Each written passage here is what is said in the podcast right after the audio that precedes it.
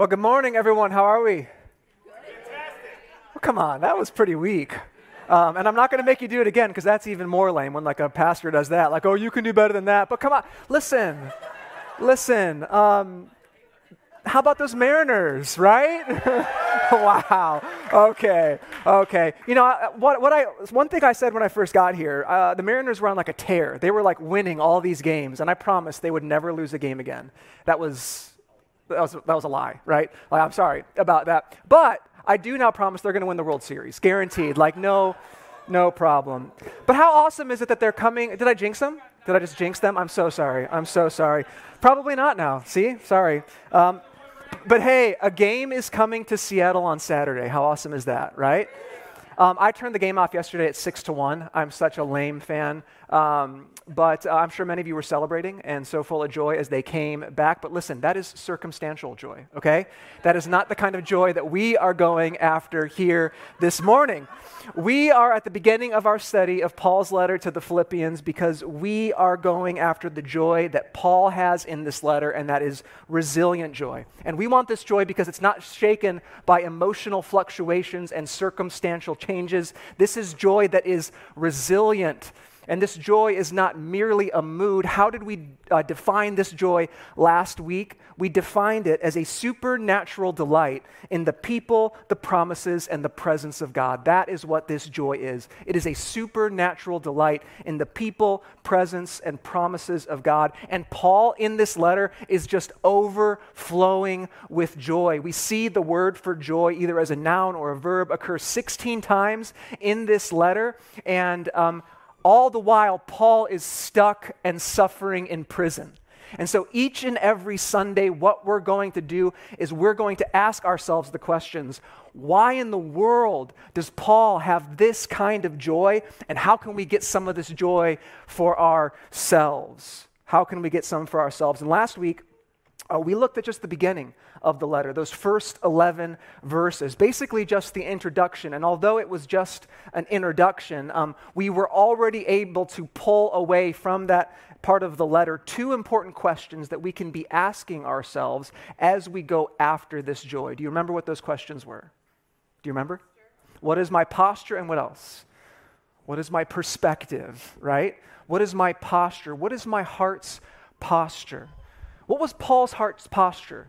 Paul, Paul took the posture of a servant, of a slave, uh, of someone who, who would submit himself to others, not a posture where he desired to be served by others or a posture of self importance. And that's so important because self importance is a surefire way to prevent ourselves from experiencing the joy that God has on offer for us. And so, what is my posture? But also, what is my perspective?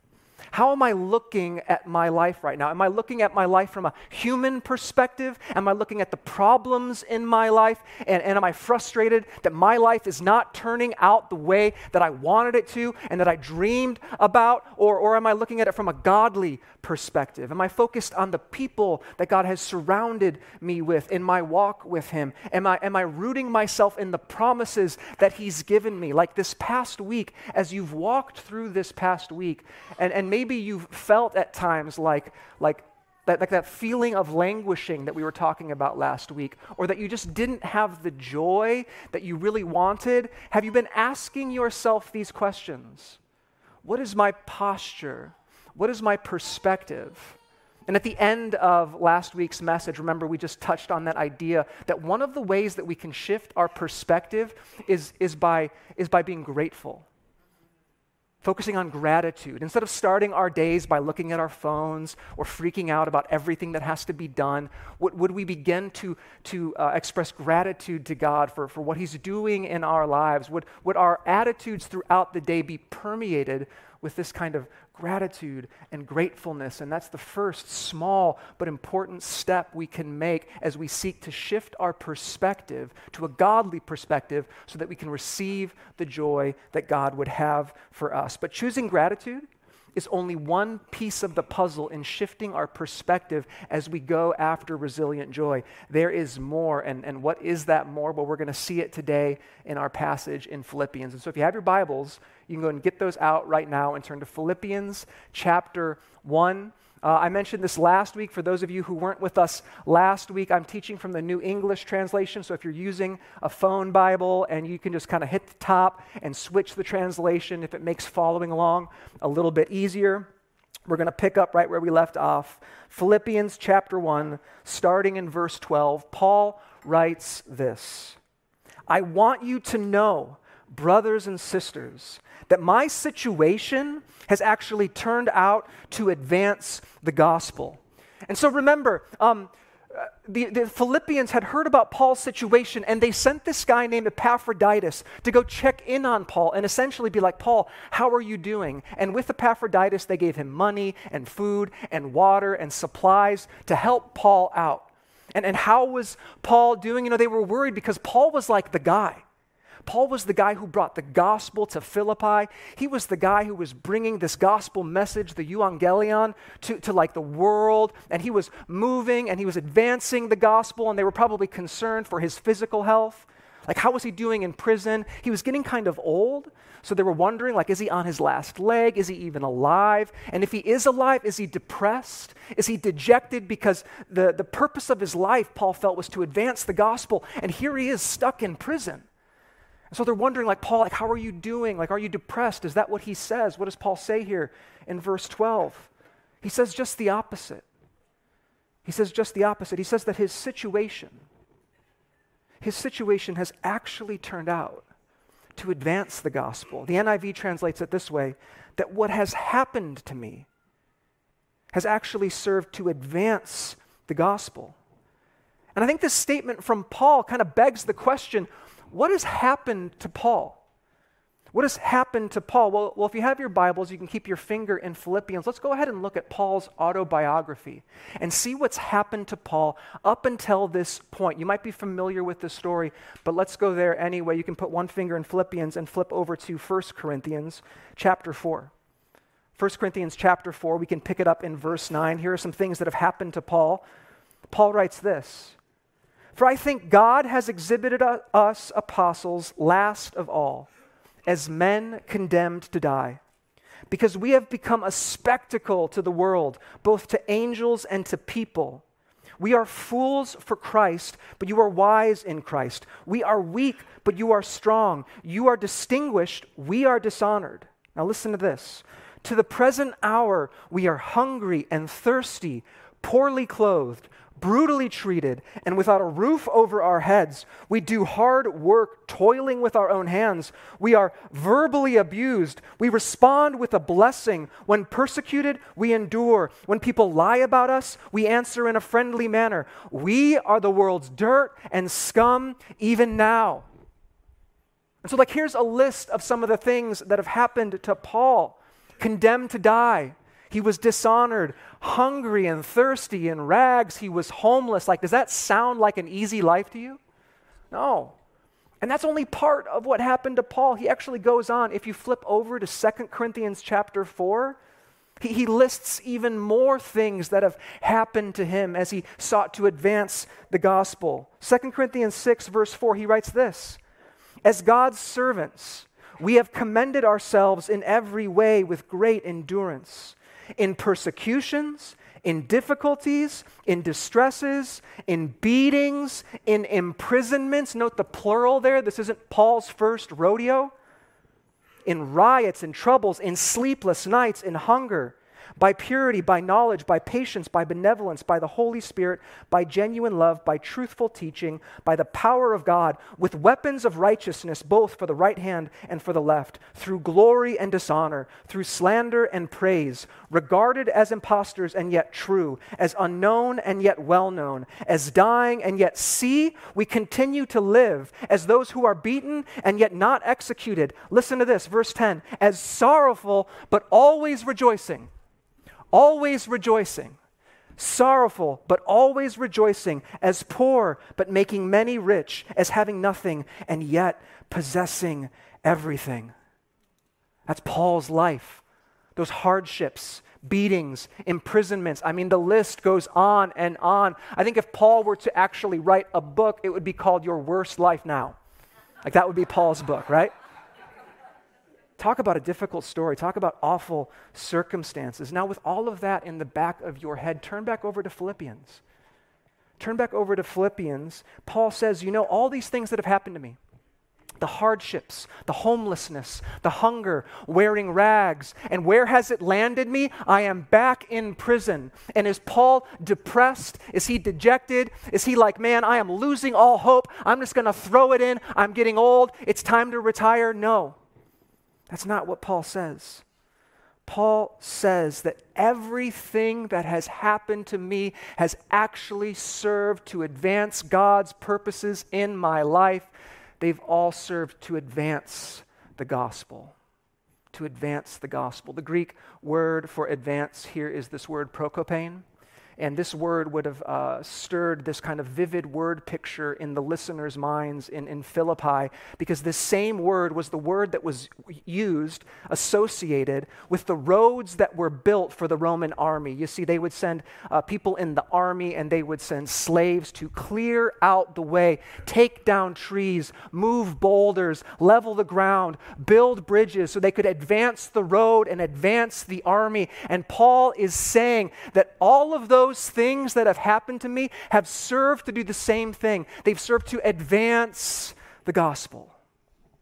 They've served to advance the gospel. And Paul gives us a couple of examples uh, of how he is seeing this. Look at verse 13. Verse 13, he writes, The whole imperial guard and everyone else knows that I am in prison for the sake of Christ. This is kind of an interesting way that Paul writes this here because he, he says the, the whole imperial guard and everyone else, right? Like, why wouldn't he just say everyone else? He is clearly highlighting this imperial guard for a reason. And in, in the Greek, this word imperial guard is actually one word called praetorio, which the Latinized version is the praetorium. And, and this, uh, this group of people, when we hear a prison guard, it wasn't just kind of some run of the mill guy sort of standing guard by the prison. The praetorium were an elite group of soldiers made up of nine different cohorts of a thousand men each. These guys were like Caesar's elite bodyguards. Many historians think that these are the guys who were involved in the assassination of Caligula. I mean, they were powerful, influential men. And Paul is like, all of these guys, man, they know why I'm in prison, that I am in, the, in prison for the sake of Jesus Christ. These guys know. These guys would have been on like a four hour rotation with Paul, and you can just kind of imagine how one of these conversations with Paul would have gone down. Yeah? Like you think like a, a soldier kind of goes up to Paul and he's like, so tell me, like, why are you in prison here? Um, it, you don't seem like the murdering type, you know? Is it tax evasion? It's got to be tax evasion, right? And Paul's like, uh, no, actually, actually, um, do you remember that guy, Jesus? Uh, the, you guys tried to kill him down in like that southeast province of Israel. remember him? Um, I actually think that, that he like he rose from the dead and, and, and that, that he is actually the king of this world and king of the universe, not Caesar. You know, all that Roman propaganda you guys try to propagate that like Caesar is Lord, man, I think that's nonsense. I think Jesus is Lord. And I know you guys are pumping the stock of this empire, but let me tell you what, this empire is going to fade away. This whole thing is going to be ancient history because Jesus is king. And man, he, his empire, it's rising and it's never going to fade away. And you know, I've been stuck in this prison cell for a while and I've been working on this letter to my friends in Philippi, and I think it's coming along really, really well. I think they're going to love it. They're going to read it for a few months. It's going to be amazing. And, and, and listen, I'm actually, at one point, I break out into poetry, okay? It's really, want to hear it? Want to hear it? Let me try it on you real quick. Jesus humbled himself by becoming obedient to the point of death, even death on a cross. And as a result, God highly exalted him and gave him the name that is above every name, so that at the name of Jesus, every knee will bow, not Nero, in heaven and on earth and under the earth, and every tongue will confess that Jesus Christ is Lord to the glory of God the Father. What do you think? and the soldier probably would have just been like, oh, that's why you're in prison. You're out of your mind. That, that idea right there, that idea is dangerous. Like, if that idea gets out and it spreads, it's going to be the end of this empire. And it was. And it was. I mean, can you imagine the chatter amongst the prison guards? Like, hey, have you stood guard by Paul over in Block Cell C recently? Have you talked to him at all about like why he's in prison? He thinks that this guy named Jesus is Lord and not Caesar. And there's this whole movement of people that are following what they're calling the way, and they're his disciples. And, and they're trying to spread this, this message, this gospel, the euangelion. And, and, and man, we are trying to do everything we possibly can to stomp them out. But the harder we press against them, they don't do anything. But the more they spread, it's crazy. And the other prison guard would be like, I'm on rotation with him next Wednesday. I can't wait. Like, he sounds crazy. The empire's agenda was to shut Paul up. But did that work? No. No. In fact, the very opposite happened. The gospel was still advancing. Everyone knows and here's the other way he saw that the gospel was advancing. Look at verse 14. And most of the brothers and sisters, having confidence in the Lord because of my imprisonment, now more than ever dare to speak the word fearlessly. And so, by brothers and sisters, Paul is probably referring to the fellow believers in Rome. Historians aren't 100% sure, but they're pretty positive that Paul would have been imprisoned at Rome during this time. And if that's the case, that dates this letter to around 61 or 62 AD. And if you're a Christian in Rome at that time, that is a tremendously scary and dangerous time to be a follower of Jesus Christ. Because the emperor at this time is this guy named Nero, and he was a lunatic. In fact, many historians think that he was literally going insane at the end of his reign. One thing that he did was he intentionally set fire to a portion of Rome and he blamed the Christians. And, and they, as a result, suffered severe persecution. And so, if you lived in Rome during this time and you were a follower of Jesus, you would have been terrified. I mean, this would have been a very scary time to be a follower of Jesus. And so, to intentionally go out and preach the gospel, I mean, to even share it with your friend would be to risk prison at best and death at worst. And you would think that with Paul being in prison, set up as an example, that this would actually push the brakes on, on the preaching of the gospel in the Roman Empire. But what happens? What happens? These Roman Christians see Paul in prison and, and, and, and they're emboldened.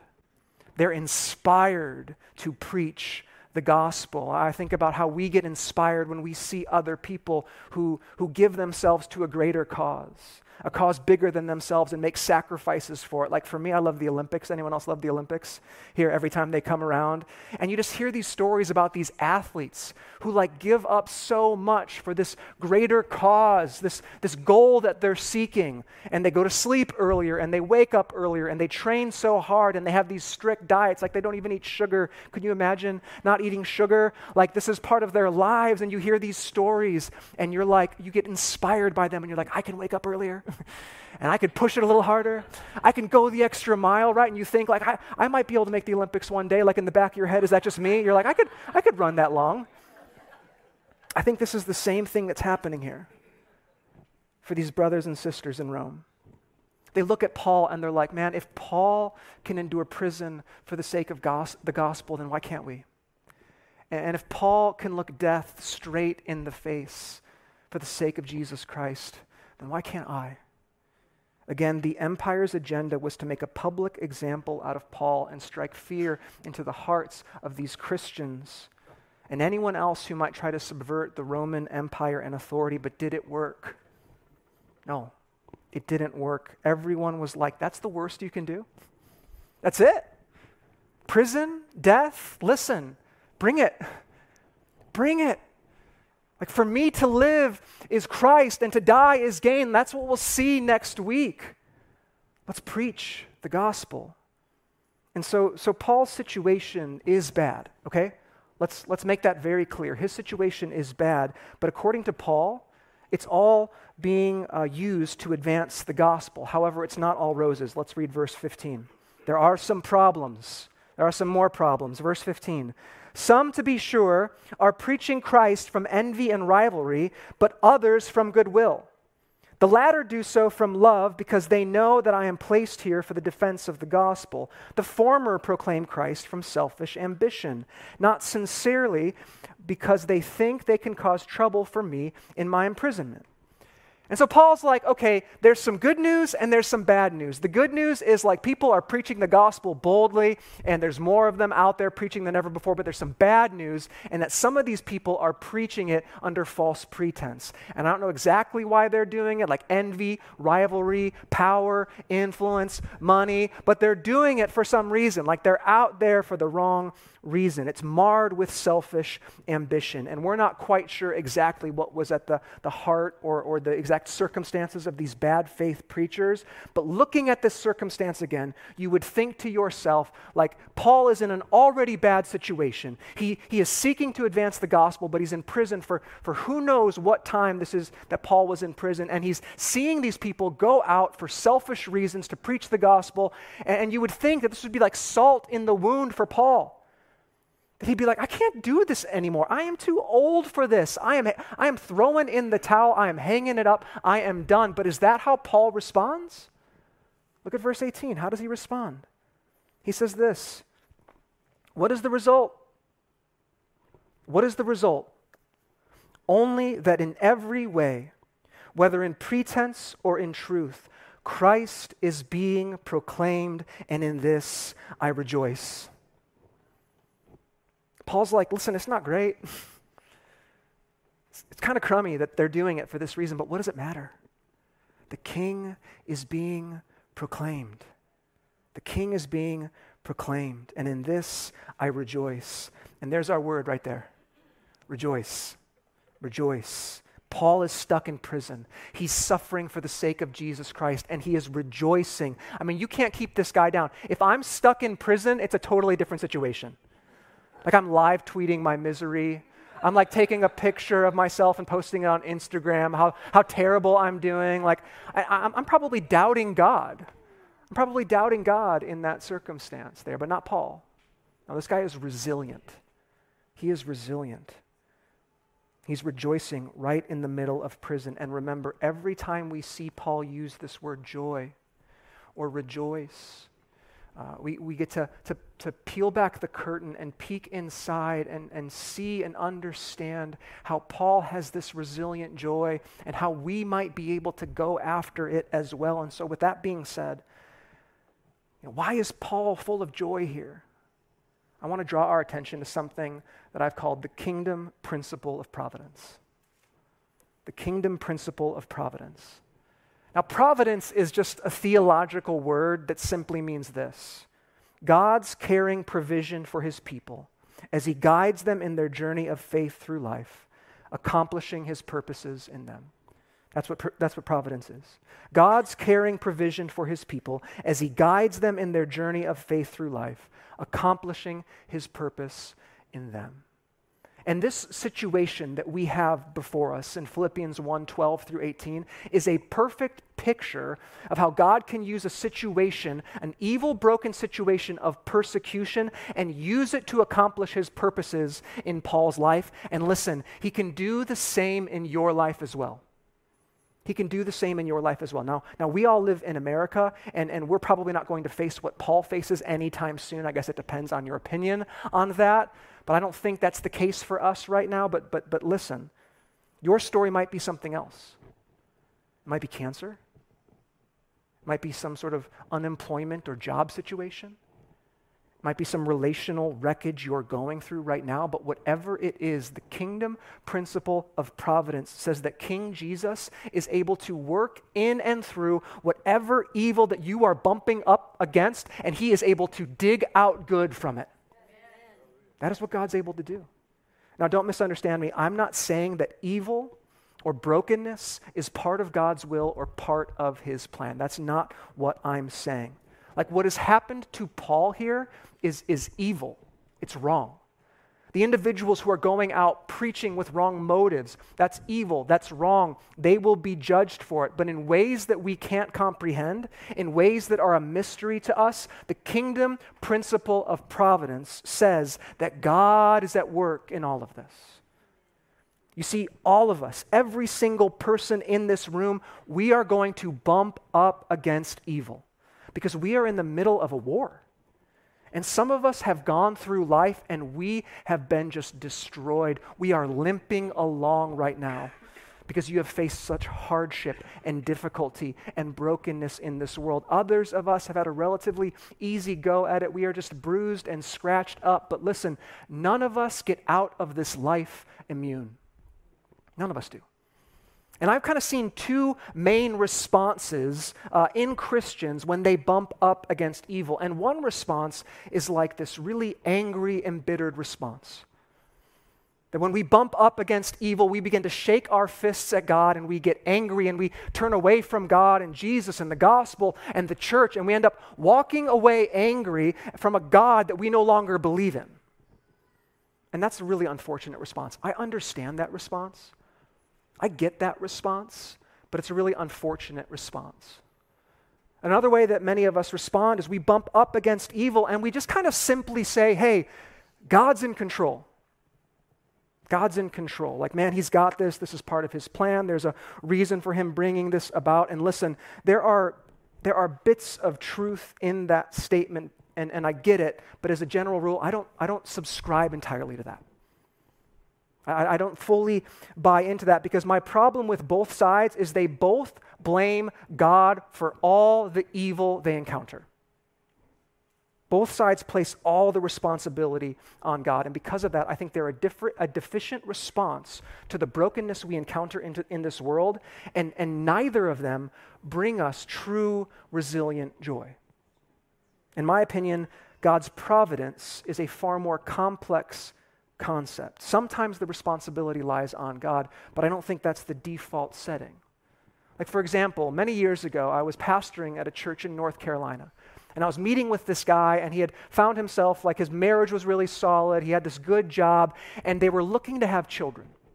They were wanting to have children. They felt like it was that right time. They had worked through some marital issues, uh, and now they kind of felt settled and stable enough to enter into this season of their life. And so they tried to have kids, and by God's grace, she got pregnant. It was amazing. It was awesome. But six months into that pregnancy, he lost his job.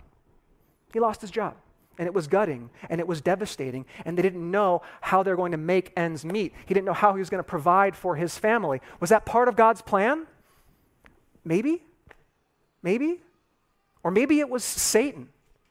Maybe it was some power or principality of this air uh, at war with the one true creator God, trying to wreak havoc on this family that was living under the rule and reign of Jesus.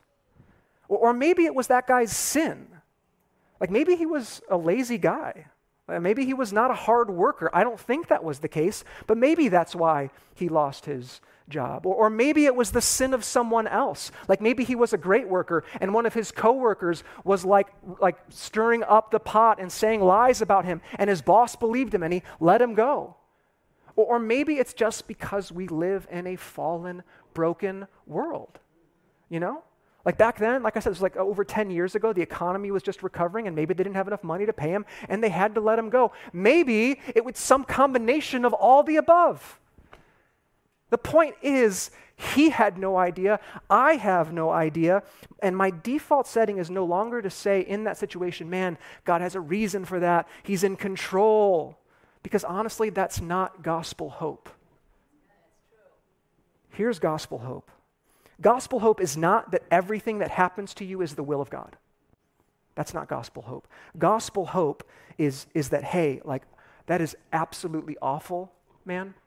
I can't imagine the weight and the fear and the anxiety of what you're going through, but here's what I know the tomb is empty and Jesus reigns. That's gospel hope.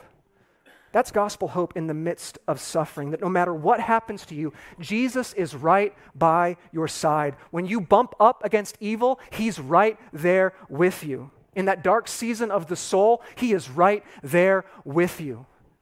When you face that harm, that hurt, that abuse, He is right there with you, torn open at your side, because our God is a suffering God who stands alongside us as we suffer. And in ways that we can't comprehend and fully understand, He's able to take those broken pieces of life and work in and through them for your good. Amen. He is. He is. He's able to leverage anything for his cosmic purpose of redemption. This is the kingdom principle of providence. And it was, listen, it was at the heart of Paul's resilient joy. And we need to be convinced of it, like Paul was, if we want to experience joy that does not rest on our circumstances. I think about Romans 8, verse 28, a verse I'm sure you are all very familiar with. Paul writes this verse as well, and he writes this listen. And we know that all things work together for good for those who love God, who are called according to his purpose. Not just the front half of that verse. You, you, can't stop at the front half of the verse. God doesn't work all things for good. That's not what the verse says, right? There's a second half to the verse. God works all things together for good for who? For those that love him and are called according to his purpose. Those who are citizens of the kingdom of God. That's who God works good for. Those who live under the rule and reign of Jesus Christ, those who wake up day after day and surrender their lives to God and say, God, here is my pain, here is my brokenness, here is my past, here is my present, here is my future. I give them all to you, God. Not my will, but your will be done. You see, that person, in that person's life, Jesus is able to work in and through and take whatever brokenness you're bumping up against and use it for good in that person's life. And again, this doesn't make evil good. The brokenness you encounter is evil. The abuse you encountered was evil. The cancer you faced is evil. The relational wreckage you faced was evil. The unemployment you face is part of the brokenness of this world. But we worship a God who can take those evil, broken things that were not part of his heart and not part of his will. His heart and will for you was that you would be living in fellowship with him naked in a garden, okay? That's it. That sounds great, right? That's his will for you. The brokenness you encounter in this world is not his will for you. And it's not, our, our, our, our job is not trying to imagine that somehow the evil we encounter is actually good. That's not it. That's Buddhism. You know what's Buddhism? That's not the gospel. That's not the gospel. We are called to imagine how God is going to pick up the broken pieces of our lives that, that, that, that we see and, and use them for redemptive purposes, for good. Now, here's the twist. A lot of you have heard that. You know that. Maybe it was good to be reminded of that this morning. But, but here's the twist, though.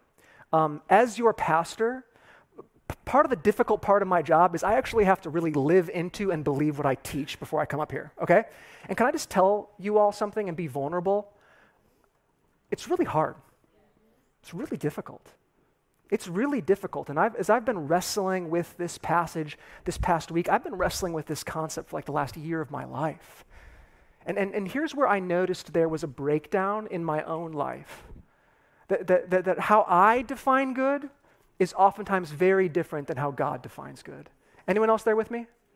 A few of you. Okay, cool. I'm not the only sinner in the room. Fantastic. Because here's how I define good for me, okay?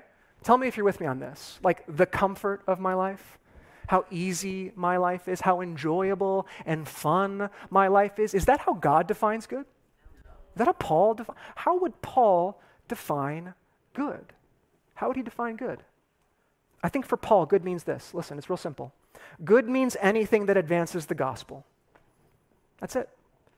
Good means anything that advances the gospel. Keep in mind that, like, this entire letter that Paul's writing is like one big response to, How are you doing, Paul? How are you doing? And, and here's what Paul didn't say Paul wasn't like, Man, I was really bummed to go back to prison for the seventh time. It was awful. But, you know, I'm getting old. And I kind of appreciated the opportunity to lay low for a little bit. Like I needed a mini sabbatical. And this is working out great. And you know, I have been pretty homeless for a while. And so to have this roof over my head, like, not too shabby. And, and it's given me some time to write some letters. And so, you know, it's been. Pre- Paul doesn't say that. He doesn't try to reframe the, the evil that's happened to him and be like, actually, you know, it's not that bad. That's not what we're called to do. What does Paul do? He doesn't say that. He says, Everything that has happened to me has served to advance the gospel. And that's why he can rejoice. That's why there's joy in his life. Because of this, he has resilient joy. And Paul is active in this, and he calls us to play an active part in this process in our lives. We don't have to simply sit back and passively wait for God to, to work in a redemptive way. We can step forward because Romans 8 says that we are called. We are called to partner with God in this process. So let me ask you what has happened to you? What has happened to you? You all have a story. And in that story, God is able to write good out of evil, any brokenness you bump up against. And if we want to truly shift our perspectives as we walk through this life and as we encounter brokenness and as we bump up against the evil in this world, then we must be convinced of this kingdom principle of providence. And listen, when our joy and the advancement of the gospel when those things grow more and more intertwined, when those things become the same, you set yourself up to experience 24 7 joy. Because your joy is no longer connected with how much money you make, or the stuff that you have, or your job situation, or, or, or your marital situation or, or your health, all of that stuff is just icing on the cake. Because when your life is all about the gospel of Jesus Christ, when your life is all about the good news of the kingdom of God, that it is available to you, that life abundant is available to you through Jesus Christ, and anyone you bump into, when you get there and your life is all about that, you set yourself up to experience joy, real, resilient joy that is not um, messed up by circumstances, it does not fluctuate with your emotions. And so this week, this week as we venture forth from this place, I'd encourage you all as you read through this passage and join us with your little bookmarks, you know, and you check it off every single day. Someone asked, What do I get if I check off all 10? I'm not sure yet. You get bonus Philippians. There's some extra Philippians we can give you at the end, some free Philippians.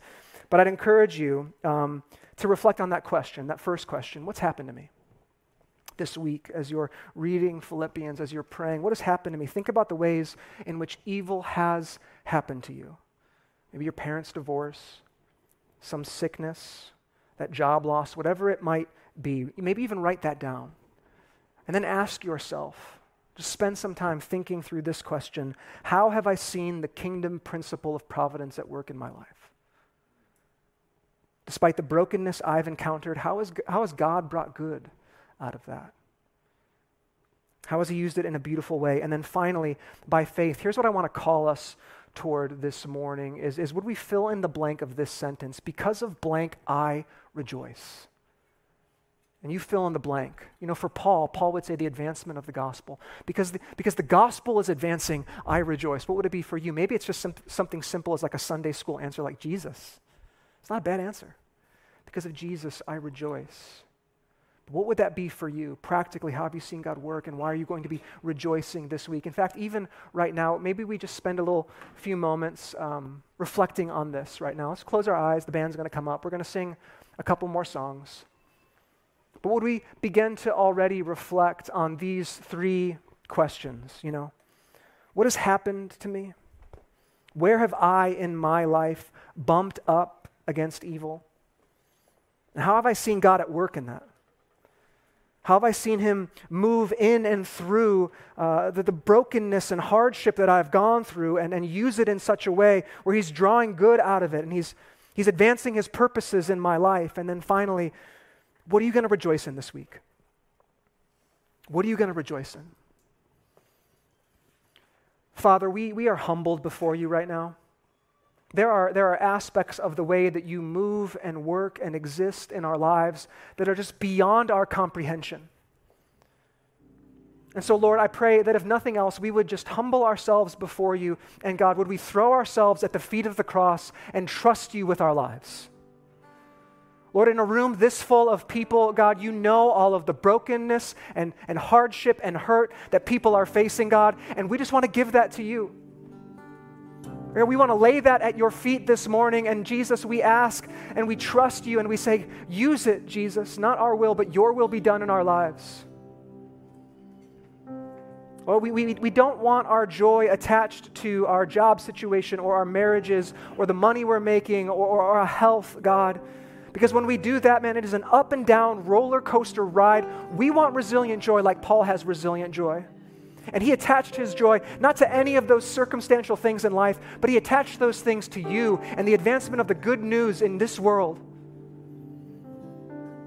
Lord, by the very nature of every single person being in this room, they've heard this good news that Jesus, you have come to this earth offering us abundant life, that you are now King. And even though we look around this world that is just broken and falling apart, God, would, would, would you shift our perspective? Help us to not look at the things of this world, but help our eyes to be fixed on the world that is to come and the world that is already here by your Spirit. We don't have to wait for it. We can step into it right now by faith. Help us to do that, God. Help us to surrender to you, and would you change our perspective so that we would have resilient joy, God? We, we trust all of this to you in your Son's precious name. Amen.